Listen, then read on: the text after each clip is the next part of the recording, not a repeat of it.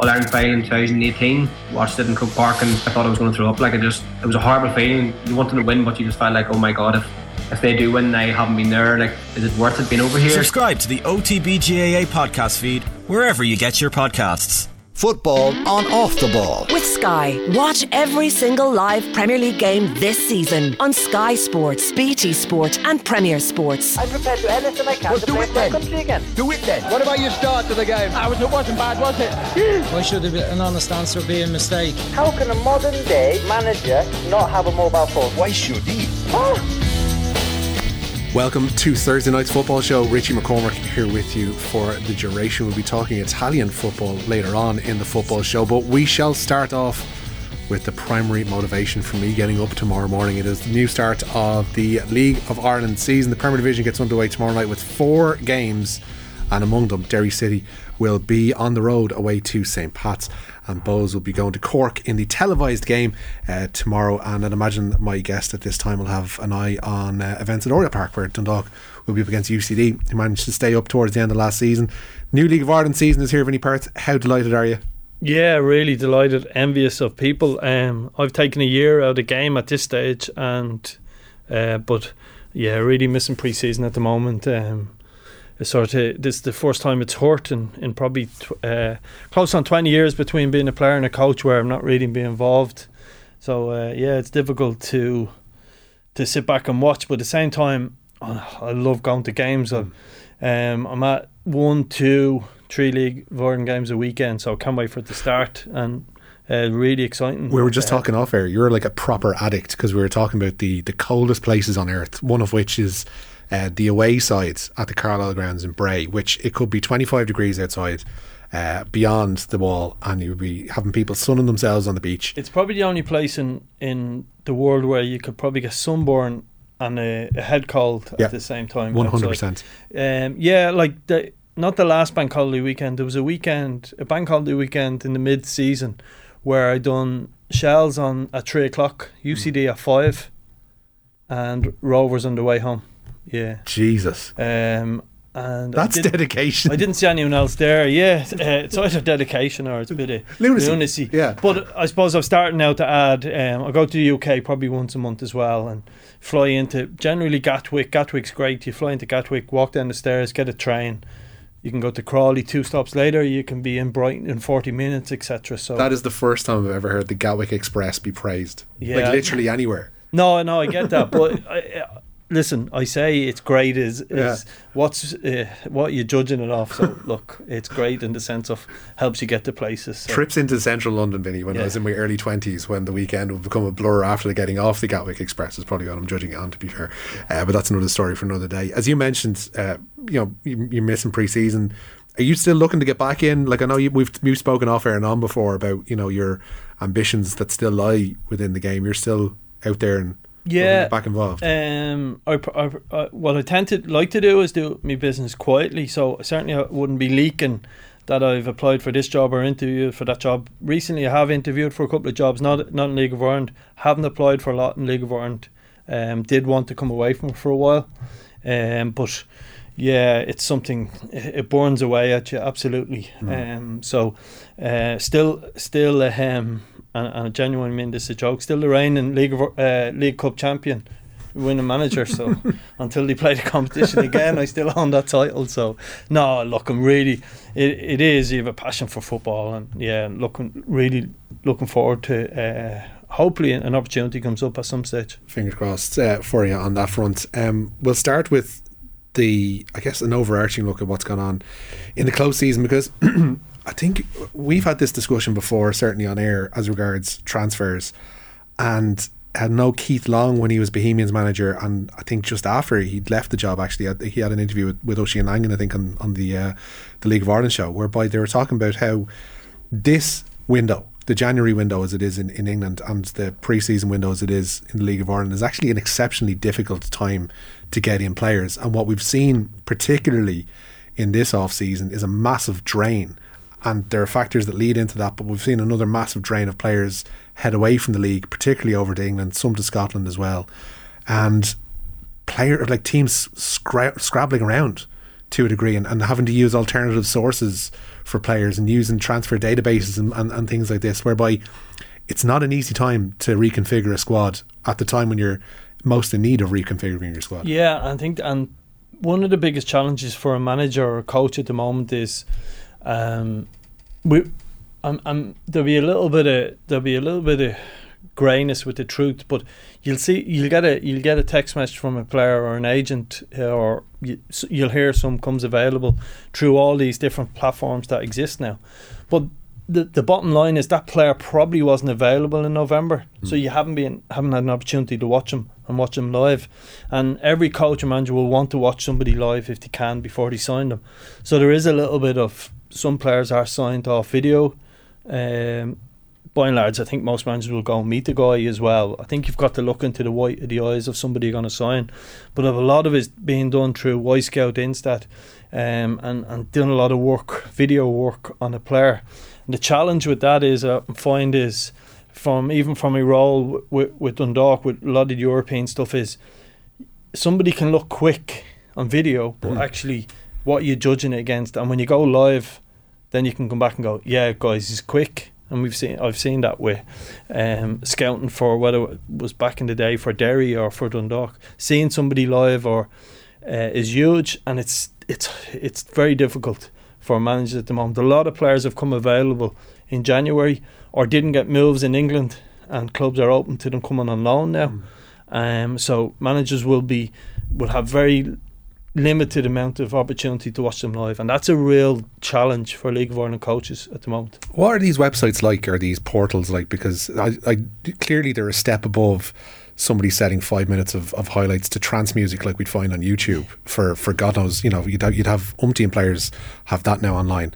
What are these places like to try and find players? Yeah, so so the YouTube video clip that people may see of players, ignore that. Most managers, I I think, would ignore. I certainly would it'd be sent to you by an agent, but I'd ignore it. Yeah. There, there's platforms, um, um, whether it's Wyscout Instat, so Wyscout's heavily used within this country. Um, it is exceptional. Right. Exceptional. Um, it means that you know everything about whether it's your opposition or again the player. So, a player in Estonia top division this year, um, I'd probably, if, for example, if he took corners, uh, take me five minutes to, to have every single corner he's taken this season in a, a short video reel, no problem. So I'll, I'll uh, be able to ascertain how good of a quality is for his corners. Just one small example. Right. You wouldn't sign a player on that, but you know the point I'm making is some might, some might. Yeah, yeah. Back in the day, the old Pat's day, Pat Dolan would have, you know, St. Pat's. Uh, but you know the point I make. I do. Or yeah. If he if he has a long throw I'll be able to find that straight away. Some managers will look for a player with a long throw. For yeah, of course. Like um, Ollie Horgan would have signed him straight away, but you know, so w- there is that that level of detail is there, and it does certainly help.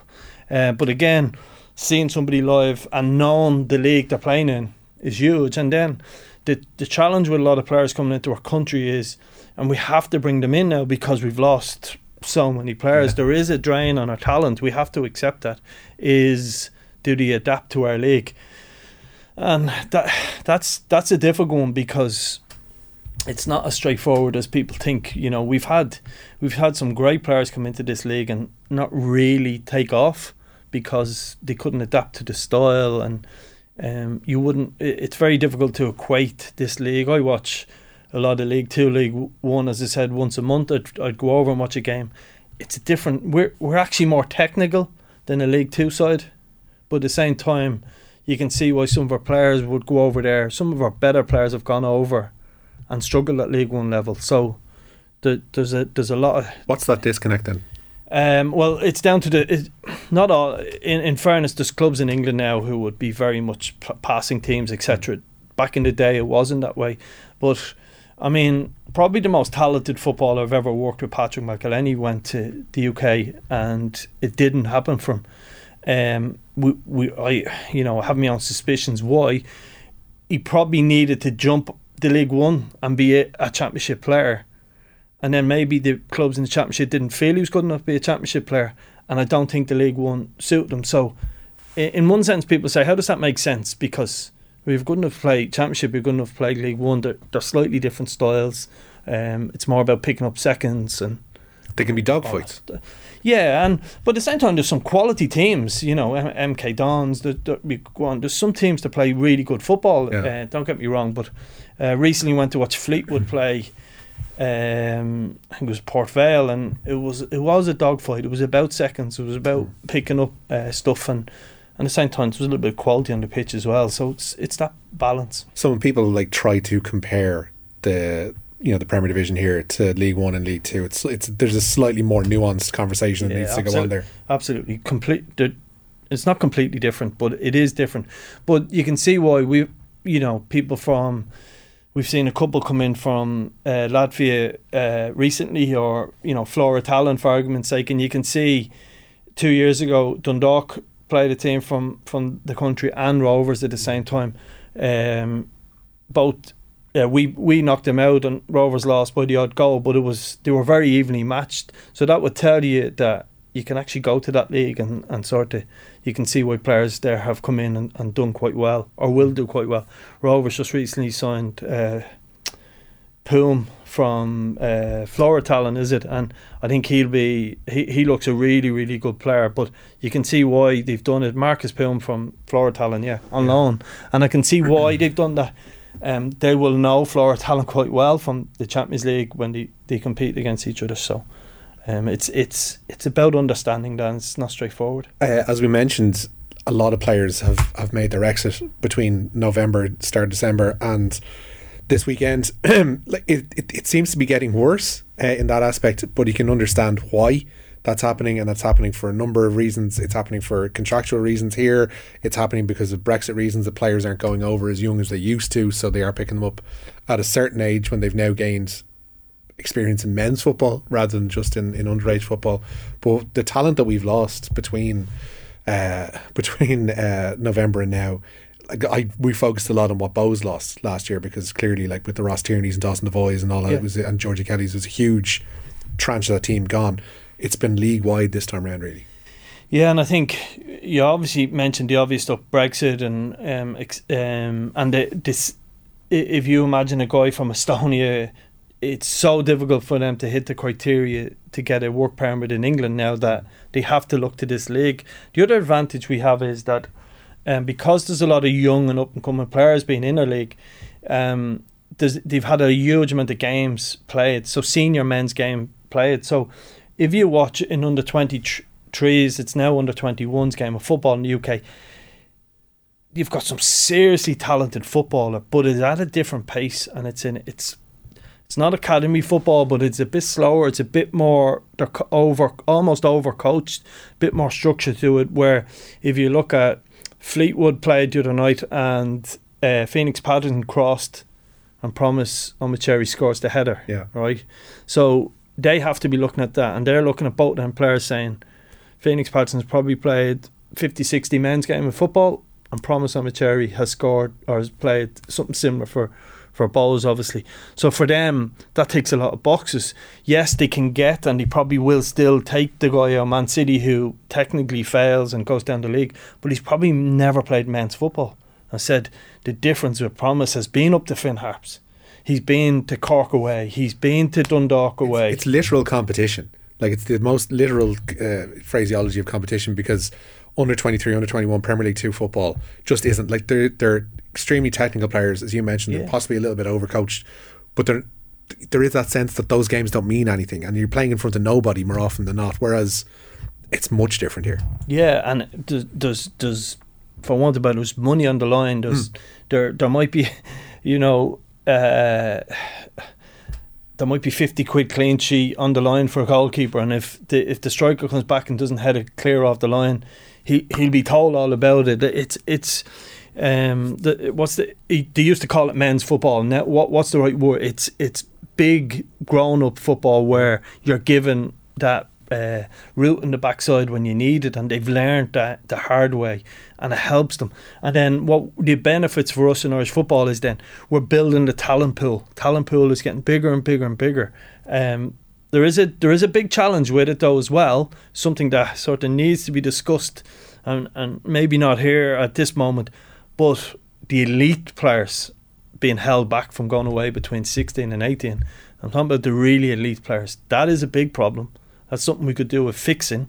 I don't know how we fix it, but certainly uh, League One, League Two in particular, looking at a player saying, wow, this guy might have 100, 120 appearances under his belt. You look at Andy Lyons, he's won league titles, he's he's he's probably played a couple of over 100 times in senior football. And this Blackpool say, you know what, we'll take him. Hmm. And he, he's ready made for them. He can hit the ground running. When you say players 16 to 18 being held back, what do you mean by that? So um, the obvious one is, and um, I, I'm reluctant to talk too much about Evan Ferguson. Obviously, one Evan Ferguson, most likely going to be involved in a huge game for Irish football against France in four weeks' time. Under the current rules, if Evan Ferguson would only be in the UK for five weeks now, because he, he's only turned 18 uh, mid December. The next transfer window would have been first of January.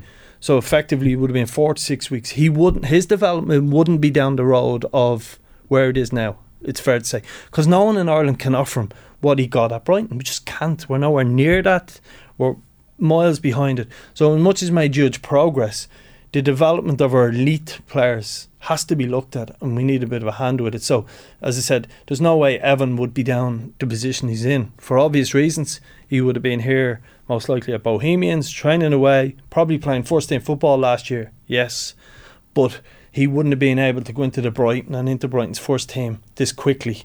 Um, and you wonder where he would be in as someone like him in his development. It, a lot of that would be down to Brexit and the impacts that that's had in terms of recruitment that Yeah. English clubs are able to indulge in from from overseas, and it's not Well, just it's not sorry, just Richie, Ireland. it's a FIFA rule as well. yeah, it's FIFA strictly well. FIFA rule. Yeah. yeah. but how do we go about addressing that then? Um, um, whether whether people like it or not, our facilities in this country, our training facilities, are nowhere near uh, good enough. Um, I was recently spent some time at a Cat Tree club in the UK. They're here. They're here. Should I say Cat Tree, and and Irish clubs are down here. What's category three in terms So of category, category three would be a typical league League One club. Okay, Premier Division would be Cat One. Hmm. Um, Championship clubs and some Premiership clubs would be Cat Two. So th- Cat Three is sort. I'll give you a club like someone like Luton Town. Okay, and very rough numbers would have about 140 to 150 players outside of the first team players. They'd have 24 full time staff hmm. to cover them, and probably another 15 to 20 part time staff will come in the evenings. Okay. Altogether, I would say to you, they have more full time staff than Irish football do in, in their academy setup. One club who's probably category, I think they're category three. So we we judge ourselves. I come onto this show when we talk about Premiership football and players not playing at that level. We judge we're doing really well. The Jerry Robinsons, uh, um, Shane Robinson, should I say, of this world, Jerry O'Brien, um, all, all these go- the work they're doing is fantastic and it's brilliant. And I am in for one second knocking anything they're doing. It we're developing players and you can see the momentum going away. But like we just don't know what good is. That's the problem. We don't know what good is. As I said, I went to Fleetwood's another example. The the U team are in full time. They've got uh, outside the, the first team's training facilities, they're on the same premises. They've got two grass pitches. They've got an astroturf pitch. They get fed before training, after training by chefs. They've got full time strength and conditioning coach that's part of the staff. They've obviously got coaches there that are full time, and they've got uh, access to the physiotherapies that are full time dedicated to the youth team. There's no one in this country close enough to that. They're only cat three. They need like just to become category two. You need a dome, a dome building to house a football pitch just to move from cat three to cat two in the UK.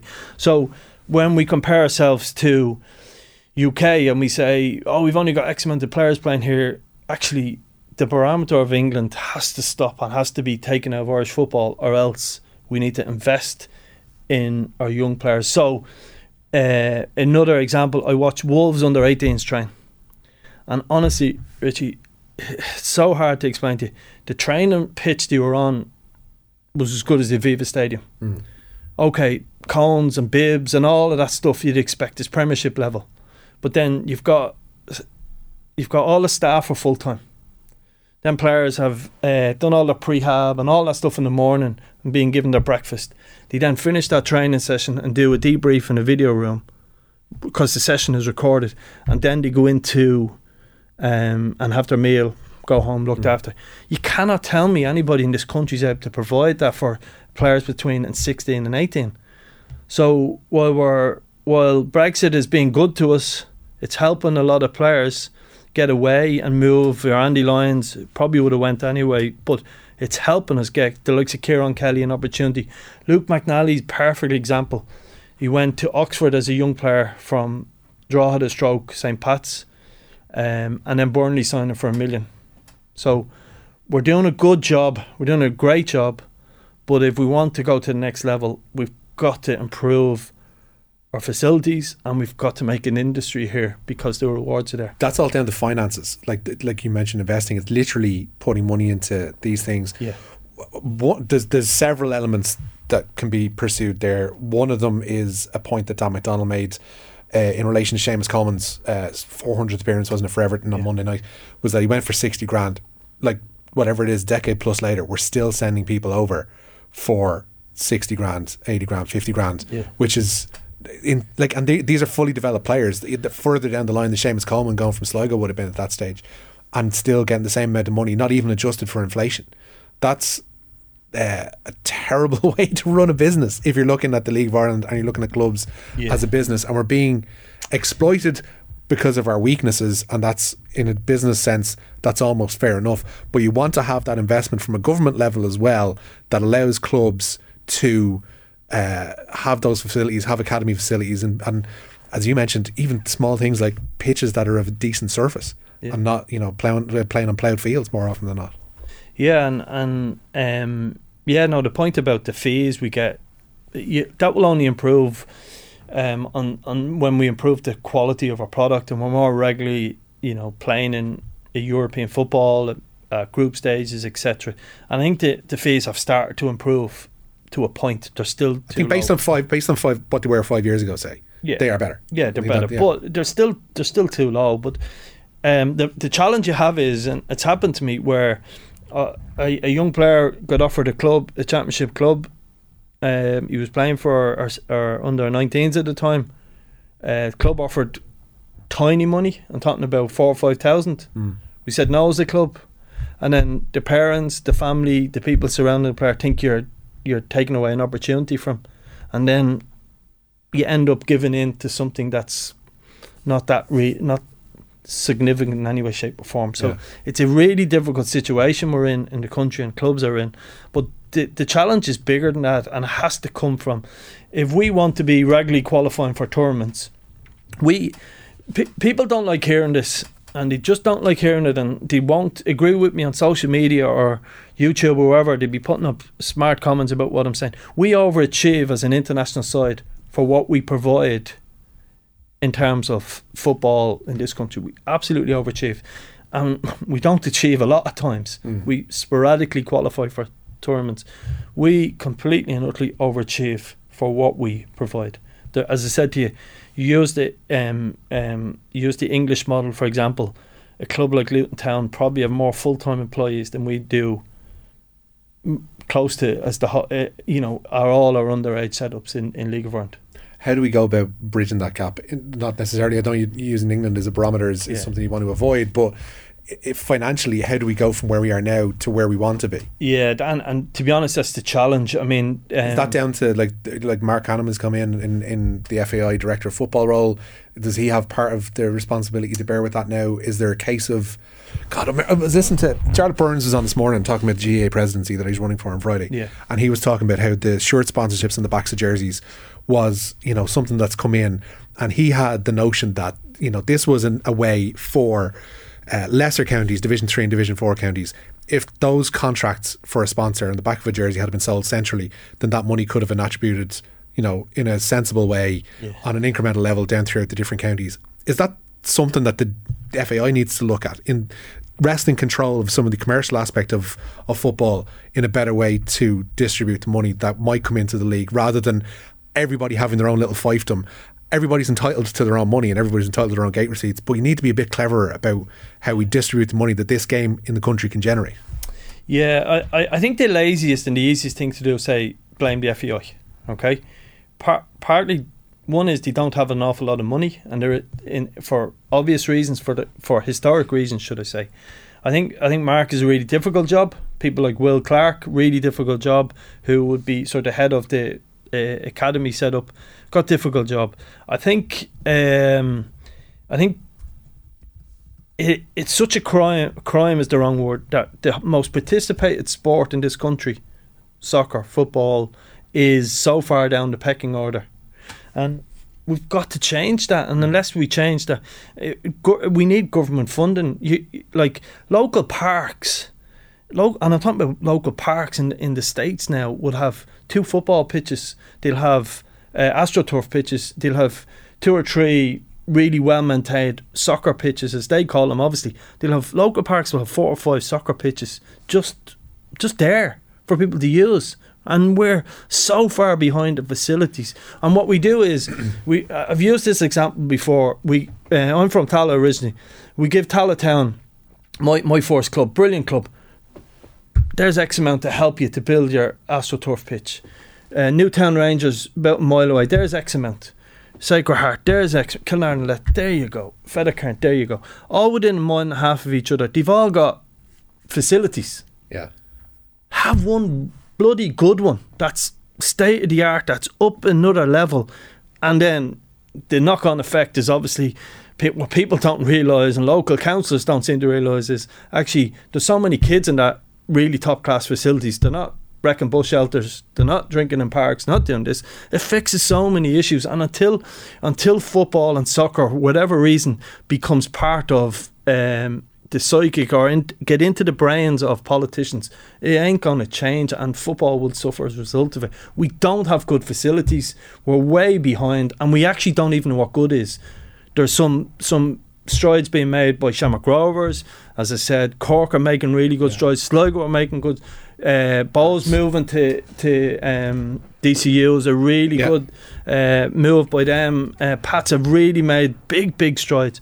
But we need like we need huge effort, uh, or else we won't be at major tournaments for a long time. Small thing because this jumped out at me because I'm there every Saturday when I was watching. I don't know if you saw the Liam Brady documentary. Yeah. the other night. He was one of the first scenes in it is he is in Ellenfield up beside Whitehall Church, Yeah. where he's talking about um, his days with Kevin's and he's looking at the park and then they have some archive from kids and I think he was one of them playing on on Kevin's, which would have been early seventies. It's fifty years later that park in the surfaces on it are still the same. I'm seeing Kevin's up there, uh, young teams playing up there, and they're they're you know they're they're, they're okay pitches, they're, they're, but they're not amenable to young kids honing skills. It's 50 years. It's not a case of 10, 20. It's not a legacy of John Delaney or whatever. No. This is 50 years Yeah. that that has just been left to be the status quo. Yeah. And it, it, it's mind boggling when you put it in those well, terms. Well, people criticise some clubs, your own club, for being too political. Okay, you take uh, one that I would experience, Dundalk, four four and a half thousand people every week for the Yeah. last ten years. There was politicians in that area just about got over the line for a couple of hundred seats, right here or there. Well, why didn't that four and a half thousand people leverage them getting elected by or a politician showing up at that ground and helping them get over the line. Four and a half thousand seats in any uh, uh, election in this country is a huge amount, right?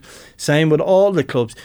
Clubs have to get, and politicians, they have to be put under pressure. They say, Do you realise what we're doing for society here? Help us out and get something back. We need a huge amount of government funding. And I, I I know all sports cry out for funding, mm-hmm. but Irish soccer has been left behind. Outside of Tallaght Stadium, we don't have a proper, good enough facility in this country. And I would say the top ones outside of Sligo are all run by councils. And beyond that, we're so far behind. And the problem is even deeper than that. It's deeper than that because it's about where our elite footballers are playing now. Going back to our 16 and 18 year olds, they're going to struggle. Liam Brady needed English football to become the star he is. Mm. Ronnie Whelan needed English football to become the star he is. Robbie Keane needed English football, and please God, Evan Ferguson needed English football. We've taken that away now until they're 18. So we better give the next elite player proper facilities and proper structures to work on. Coaches are good enough; they just need a hand, and people need help. Uh, football and off the ball brought to you by Sky. All the football you love in one place across Sky Sports, BT Sport, and Premier Sports. We've meandered off topic a little bit, and I think that's okay because that's the discussion that Yeah. that does need to be to be had, and that's fine.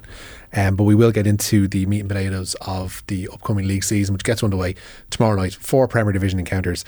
Uh, we'll look at the talent that's left the league. We'll look at the talent that's come in, and we'll look at the talent that's very much still there. All after this little break. Football on off the ball. With Sky, proud partner and supporter of the Republic of Ireland women's national football team. This is News Talk. Welcome back to Thursday night's football show. Richie McCormack here with you. Vinny Perth joins me in studio. We meandered a little bit off topic, but not entirely. I think that was a conversation that that's well worth having. And to be honest with you, there are several more conversations like that that do need to go on. And uh, you mentioned, without wanting to give the game away, about you know you have to be a little bit politically savvy and you have to be a bit, use a bit of cap on. I think the, the the time when you're talking about developing your own players, the time for actually keeping people sweet and making sure that you don't upset people, that needs to go. And proper big adult conversations actually need to happen, and big adult decisions need to be made without the fear of. Oh well, I might alienate him a little bit, and like they might they might think I'm a you know sh1t or whatever. People need to stop caring about that stuff and actually Yeah, make and I just, I suppose my, my sort of last point is we have to be honest of where we are. Yeah. Okay. We we think we're doing a good job, and by and large, we're doing a good job for what we have. But we have to be honest and say there's a whole other echelons. to explore, we, yeah. if you want to get to the next level, if you want to earn that major championships, then you need to improve things, and the knock-on effects are there. And and I think uh, it's why I bring up politics in the middle of that to say, uh, politically, we get the support of the government. Football, uh, I, I grew up in Killinarden in the mid '90s, late '80s. Heroin, drugs was a huge part of that society. People walking around the streets. Um, a lot of people passed away in that area when I grew up. My sole focus and my whole life through the 80s and 90s was football. And sport has a way of fixing a hell of a lot in society. And that's why I say politically give us a hand just for the participation part of it. And then the elite will come as a result of it. And we need to we need to do more Yeah. and be honest. Uh, let's get to how uh, many points Bohs are going to win the league by, uh, because that's what we're really here for um, this evening, um, Yep. which is obviously the case. But no, to, to, in, in reality, tomorrow night's fixtures are actually kind of ideal because it gives us a sense of figuring out, in a very early sense, and I know you can't use one game as a, as a barometer for anything, but how, where people are without Rovers. Because they're obviously not playing until Saturday night. They're playing Yeah. uh, up at the showgrounds. So we get a sense of, of where Derry are at because they've got a really good fixture away to uh, St. Pat's. We get a good sense of where Dundalk are at because they've got UCD at Oriel Park. And similarly, um, with Bohemians going down to Cork City, that's a really intriguing contest because we get to see if Cork City was a promotion and then just stop there or if they're actually going to make progress from here because they're under new ownership now, of course. Uh, Cork FORAS have, have taken a step back and, and sold the club on. They're at a really interesting point in their uh, relationship with their own fans and with the league. And then you've got Bohemians there as well, who who obviously want to make that next step. They have Declan Devine in, they have Pat Fenlon now as a director of football, and they're still adding to their squad as we come up to the edge of the season. So it's a really intriguing set of fixtures. I don't know where you want to begin first there, Vinny. I'll, I'll, let, I'll let you have. I, I suppose. Look, I think um, I think Shamrock Rovers have have uh, continued to build. I think um, they they are the team to beat. I don't think there's and that's not. I'm not a rocket scientist for working that out. Um, I think Liam Burt, uh, John Kenny, Trevor Clarke, and Markus Poom are probably all signings they needed to make. Um, you would feel uh, uh, Trevor Clarke maybe takes that role. You feel they're probably short of a wing back somewhere along the lines. Okay, um, but beyond that, I think they're, they're there to catch. I like what uh, Derry have done, and Colm Whelan um, and Ben Doherty, good signing, and then they've brought in two wingers from uh, Preston and Ipswich. So, but I think Derry D- Derry need to improve. I think they will improve. I think they learned from last year. Um, but I suppose actually you you'd be happy to hear Go on. the probably team I'm most excited Here we go. about is Bohemians. Uh, is there a league winning team? No, probably not. But I think some of the signings have been really good. First of all, uh, Decky, Decky Devine, great guy. He's won the cup with Derry back in the day, and managing Derry and managing Bohs, albeit very different clubs for different, but very similar in terms of uh, you have to feel passion, everything about the passion of Decky, people will see, and I think they will like. But the sign of Pat Fenlon is like, uh, I hope he's not listening because me and Pat generally fight like cats and dogs, and we've probably uh, almost come to blows about a hundred times. But the sign on him is a brilliant sign. It's a perfect addition. He is a masterclass at League of Ireland football, Mm. and delighted to have him back. I think what was telling when it, that that point was made was in the different comments on social media, be it on Facebook or be it on Twitter, Instagram even was the same. There were a lot of Linfield supporters chiming in, really uh, mourning his his his, his loss to, to Bohemians because I think that's testament to the job he's probably done up there and made them competitive. We saw we saw what they did in Europe this year, Linfield. I mean, they gave teams that probably we weren't expecting them to give a rattle to a rattle, and a lot of that is down to the organisation that he put in place at that club over the last four or five years. Yeah, and I suppose enough love in a pat, right? Don't, don't go overboard. no, I, I'm delighted to have him back. You're right. It's a it's a brilliant appointment, and um, he'll be a massive asset to, to Declan Devine and and the club in general. I think um, crying out for it. It was crying out for that role, and um, uh, as I said, I don't like giving too much away. I might have even suggested it, uh, not not Pat, but somebody. But now, look, going back to them on the pitch, I think Keith Buckley coming back. Um, massive is massive, okay? And we don't know what Keith Buckley we're going to get, but what we will get is energy with a high level of, of, running power. Yeah. You go back to the dark moment. I was in the ground when it happened. Bohs against Shels. They lacked energy. They lacked competitiveness. They lacked everything uh, uh, that is about a team like Bohs trying to fight to improve and improve. And I think That was in the the cup the quarter- cup yeah. quarter final. I think they're bringing in him. Was that when Adam you Mac- drove past me and said I looked yeah, and you, I actually felt for you. you know, I, I was a defeated man in many ways that afternoon. You know, I, I really, I, I was going to beat bad and I didn't because I just said you've had bad enough day. But um, on on Bohs, um, I think they've got to, and they'll probably admit this themselves. They've got to start at the back four. Yeah, Okay. hugely. Keeping their goalkeeper James Talbot fit is really important. Back four is probably my area of concern, but Adam McDonald in midfield. Um, I don't understand why more clubs didn't try and get him. Adam McDonald from Sligo, for me, uh, because he plays for Sligo, a lot of Dublin-based people wouldn't have seen him. Yeah. Again, he's just another Keith Buckley in terms of his energy levels, his his running power, and you've got to have that in this league, particularly early on the season when the pitches are heavy and etc. Well, that was something that clearly was missing last year. Was Yeah. in, in that energy and that running power.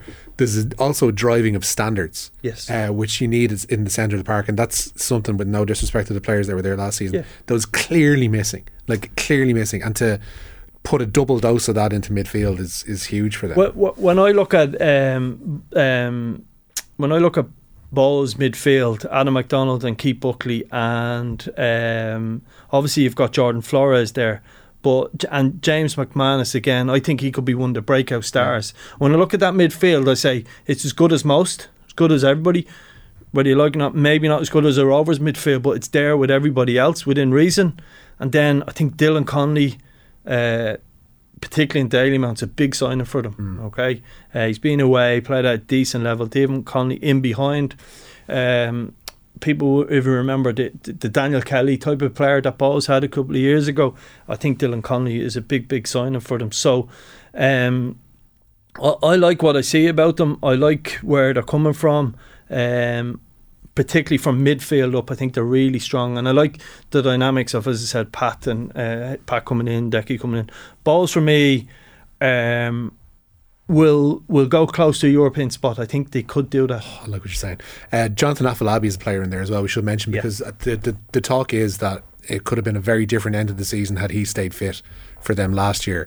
So his signing has almost gone under the radar because people have seen so little of him since he came back from Celtic. But an incredible talent to have within that squad. Yeah, and a I've heard good. Re- I've heard good reports in terms of he's trained really well. He's he's getting himself uh, fit again. Um, I don't know whether um, he should have done more in, in Scottish football. You hear different bits and pieces, but I think I think in the, if the environment is right in Bohs, someone like him can be a breakout star. On Rovers, I want to talk about them um, I- because a lot of the talk around them last year was that they'd gotten to a level, and you look at their performances in Europe, and you look at the attitude that they had in Europe, which was almost that these games where the, the the group stage games were in relation to the title run in were almost a distraction and the team was rotated with that in mind Yeah. to a degree. Have they signed to stand still or have they signed to make progress from that point? Um, yeah, I, I, I think I think that's a different one. I don't think there was much space in the squad to add many more players. That was the problem. Um, like Liam Bort, uh, John Kenny as leading the line as the centre forward coming in on loan from Celtic. You know, Rory Gaffney was the player of the year last year. To be fair, for me, it was him between him and Cameron Dummigan at Derry. Rory winning the league probably swung it his way. So they hadn't got a lot of room for improvement. Um, probably up and down a little bit at times in midfield, and um, and I, I believe Markus Poom is an outstanding player, is, is what I'm hearing under the sort of radar. So yeah, it's it, it, I'm conflicted on that one because I remember in 2019 we won four to five trophies, and at the end of the season I had a review with the ownership, and it was just a good season because we didn't go well enough in Europe. We went out in the third round to Slovan Bratislava, um, and we had to make signings to improve in Europe, and it was a difficult meeting because, you know, in, in many we won four to five trophies, but I was sort of criticised about our performance in Europe, and we tried to sign players that would help us kick on in Europe, or that was the remit of, of me. So I'm not sure they have done that enough, but they may feel what they have is good enough, and that will be tested. Um, I think the Conference League now. I think the Conference League has run for three years, and we've had two teams in the group stages, or we've been in it twice. Conference League is a huge benefit to Irish clubs. Um, I don't want to say it's not difficult to get into it. That would be the wrong way of putting it, but it's certainly um, It's an achievable it's avenue. achievable, and I think it'd almost be a disappointment if you didn't qualify. I think it would be not failure in it because you can achieve think great things with having a difficult Europe, but you're not going to turn up in it because of the way it's structured and the Champions route. You're not going to turn up and draw, being unlucky and draw an AC Milan in the playoff. You're going to be in around teams that you that are beatable. So I think the challenge actually for Irish football is we, we've got to get two teams in a conference Okay. and start getting two teams. Yeah, it's um, on to Derry um, because they were the team that obviously pushed Rovers as far as they did last season. Uh, came away with a cup at the end of it as well. Um, I, I think a lot of people not ex- expect is probably the wrong word. They they would have liked to see them push Rovers a little bit further. I think take that battle into the last round of games. Um, but again, you look at the signings that they've made and you look at the players that they've retained, which is probably most important as well. I mean, going through the when you saw the President's Cup and you see Michael Duffy and Will Patching scoring, and you kind of think that they're not even probably up to full match fitness yet.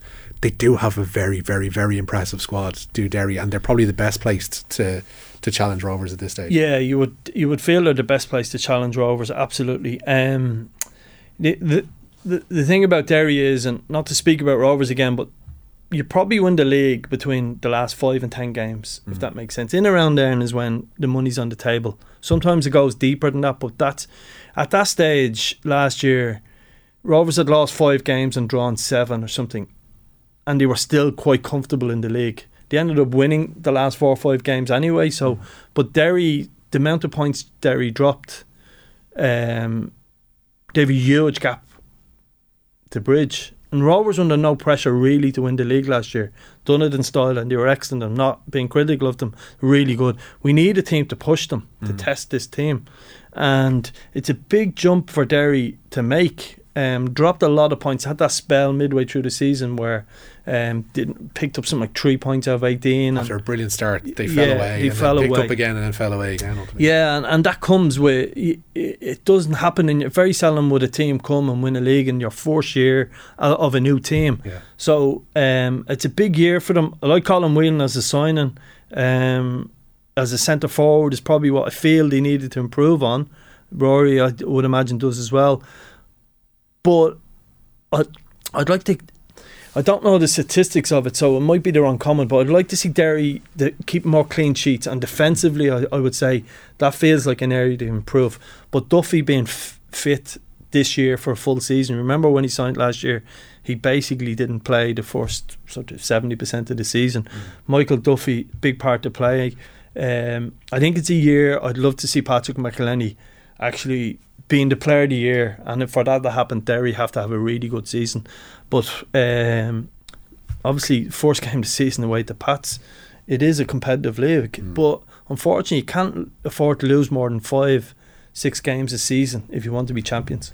Pats have signed impressively as well, particularly looking at Tommy Lonergan coming in from UCD. UCD have suffered a lot of uh, exits up front where I guess Colm Whelan had injuries and, and form to deal with last season. Tommy Lonergan very much picked up the slack for him. So looks like, again, a team that needed a, a centre forward. It looks like Pats have got a ready made one in, in, in Lonergan. Yeah, I watched Pats against um, Sligo last week.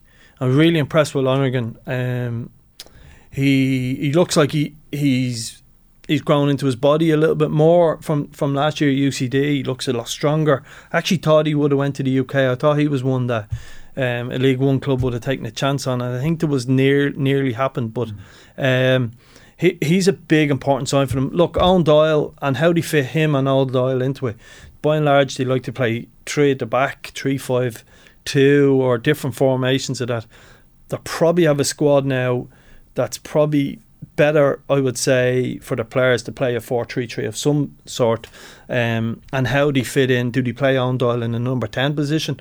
Um, on Doyle, actually, for people who have young kids who are anyway good, when on Doyle plays up front, go and watch him live. His movement is probably the best I've ever seen of any footballer in League of Ireland. And I, and I include you know, Crowe or Jay Bourne in that. I'm talking about Owen's movement. It's sensational.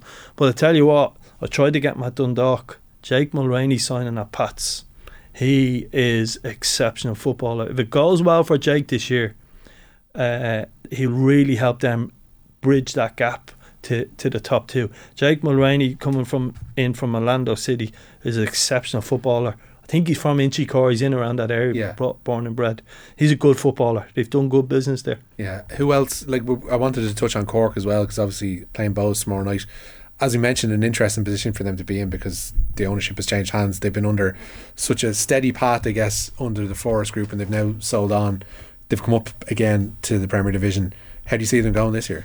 Um, I, Is it going to be like a Shels last year, where it's basically get into mid-table and hold? And Yeah, hold, uh, that's a good result. I, I think I think UCD will be challenged this year. All of the players they've lost, and I think this might sound strange. Big result for Cork last year, and potentially Drogheda was UCD beating Waterford in the playoff. Okay, because there's another team that's going to be in and around it. Now Andy Myler's done a great job at UCD, but he's lost serious amount of talent and having to rebuild. That's that's probably a help to Cork that you've got UCD. It's almost like not a buffer because you still, uh, uh, many teams have found out you still have to finish ahead of them. Okay, uh, Finn Harps f- realised that last year, but I think um, what they've done is. Um, the signing of I like him from Bohs last year. Varan is I think two good centre forwards that will get them goals. I think and um, Tunde Owolabi from St Pat's. I think the two the signing of the two of them really strong. They're still trying to do business. A couple of loan players in and uh, bits and pieces, but I I like what they've done. Um, in terms of centre forwards, and I think that will give them a, a platform. And to be honest with you, going down to Turner's Cross, I mean, I, it wasn't that long ago. Dundalk and Cork was completely sell out weeks in advance, six and a Yeah, half yeah. thousand. It is a tough place to go. We'll have uh, the lad with a signed plastic pitch, and you'd miss all that stuff from walking into that tunnel. That alone will help them pick up a certain amount of points. Mm. Where going down there and picking up anything will be a bonus for the other clubs in and around them. So um, I think we need we need a as a league we need a strong Cork. I actually think now, and we can't manipulate. Unfortunately, we probably need a strong Galway and Waterford in the Premier Division as well pretty soon, Mm. where they're coming from. So, yeah, I think Cork will be comfortable, and I think the best example you used is they'll probably follow in what Shels' done last year. yeah. All right, Vinny. Um, if you're to pick champions at this early stage, who are you going for? Yeah, a bit like last year. I think Rovers are still comfortably ahead of the others for me. Um, I hope not. I hope they're pushed and tested because they're a great side, but I think Rovers are ahead. And into Europe. Um, I think, look, it, it looks like all not, I don't know the right word about Dundalk is not all not well. They haven't had a lot of signings. So for me, um, the top three will be um, Rovers, Derry, Pats, and I think Bohs will push for that European spot. And then who knows when the cup comes in, whether Cork gets to Europe. All right, Vinny Perth, pleasure as always to have you. In. Thanks so much for for taking time out. And uh, all our football and off the ball brought to you by Sky. All the football you love in one place across Sky Sports, BT Sport, and Premier Sports. Football on off the ball. With Sky, proud partner and supporter of the Republic of Ireland women's national football team. This is News Talk.